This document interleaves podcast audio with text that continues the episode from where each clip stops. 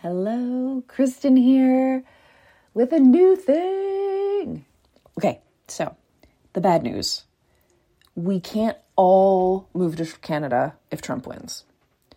The good news is that we can face whatever is coming together. And the antidote is for facing it together.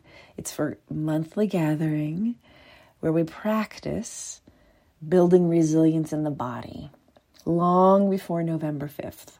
So you're going to practice returning to your body, your breath, and your being when the stakes are really low, when we're just in a Zoom room together, so that you build those muscles and they're easier to access when you really need them. And in case of a Trump win, you will really need them. And in case of a non Trump win, you'll have them forever and it will be great regardless.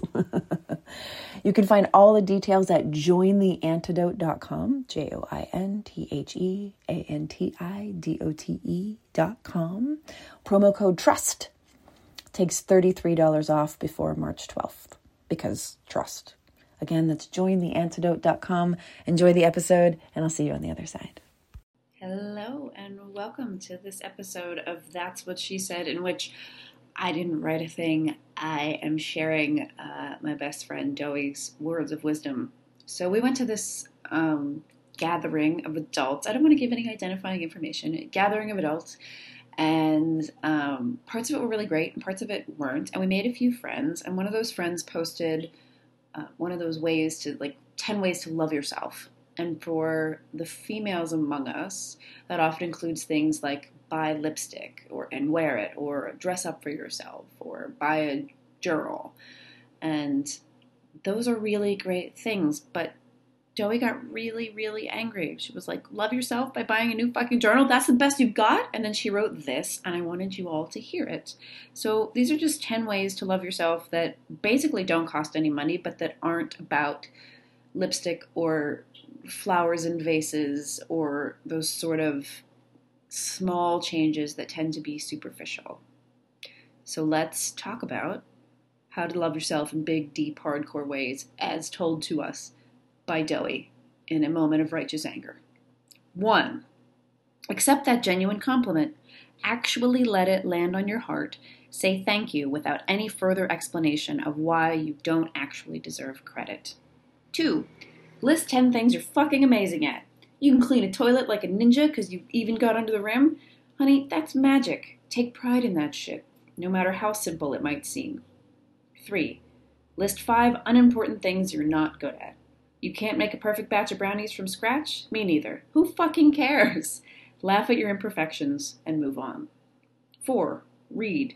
Graphic novels, smutty romance, that cookbook with the beautiful pictures, your kids' books, deep spiritual growth shit, Harry Potter, it doesn't matter. Read whatever you enjoy, but don't stop. 5. Make art. Adult coloring books, sketching, watercolor, knitting, cooking, quilting, writing, pom pom garlands, whatever. Use your hands and your creativity to make something new. You don't even have to show anyone else. 6. Invent a reason to wear that fantastic thing in your closet waiting for, quote unquote, the right occasion. Or just get rid of it. Clear your storage space of things you don't love and or use. 7. Be gentle with yourself. About your hair, your thighs, your belly, your skin, your paycheck, your number of friends you'll actually answer the phone for at 3 a.m., your relationship status, your weakness for chocolate, your lack of interest in yoga, your gluten consumption, your not magazine ready home, your imperfect self. Criticizing yourself doesn't help. Own your flaws and then just fucking work on them if they matter but there's a good chance they don't actually matter all that much. 8. Get enough sleep, decent nutrition on a somewhat regular schedule, and hydrate. If you find yourself acting irrational or very irritable, you probably need one of these three things. 9. Try new things a new clothing style, a new hair color, a new food, a new route to work, a new song, a new knitting technique, a new nail polish color, a new meditation technique. New stuff keeps your brain from being bored and feeling stagnant. 10. Be honest about what you want and don't want. First, be honest with yourself. Start small and work up to the bigger stuff. Say no and yes only when you really mean it.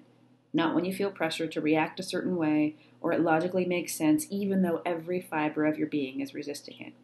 Your first inclination is probably the right one. We're all just making it up. Absolutely no one has it all figured out. And the more perfect their Instagram looks, the more mess they're hiding. Don't you fucking love her? Because I fucking love her. That's my Doey. Her actual name is Johanna, just in case you're confused. I just call her Doey.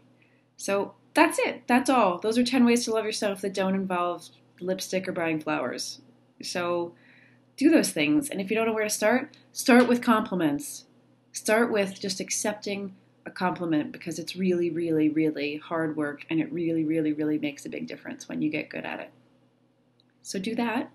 And I am working furiously on projects that are keeping me very busy, but that I am not going to speak of at this time.